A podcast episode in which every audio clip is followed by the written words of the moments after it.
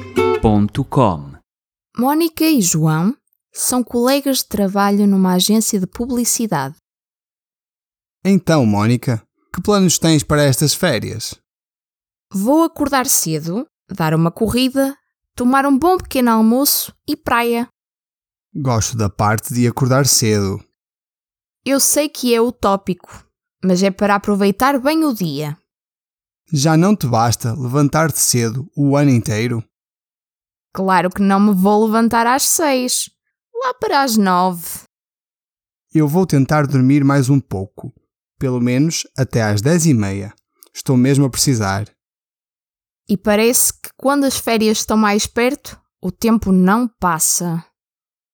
Não digas nada. E depois as férias voam. Que mais vais fazer? Tenho uma série de coisas para tratar. Vou renovar o cartão de cidadão, vou finalmente mudar os cortinados da sala, tenho de levar o carro à inspeção, quero ver também se marco uma consulta na médica de família para realizar uma série de exames de rotina. Enfim, tarefas que vou deixando para esta altura. E vais conseguir? Claro que sim. Basta uma boa organização.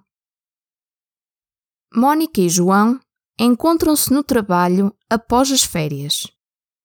Bom dia. Bom dia! Deprimida? Ai, se sim! Depressão pós-férias. Regressar à rotina, tudo outra vez. E essas férias? Como correram? Olha, consegui aproveitar bem a praia e descansar. E as mil e uma tarefas que tinhas para realizar? Não fiz nada, acreditas? Tenho até vergonha de o dizer. Hahaha, eu já sei como são essas coisas. Férias é para desligar e não vale a pena estar a entupir tarefas.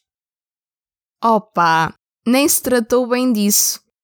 O motor do meu carro pifou de vez. E tenho-o no mecânico. E o que tem isso a ver com as coisas que tinhas para fazer?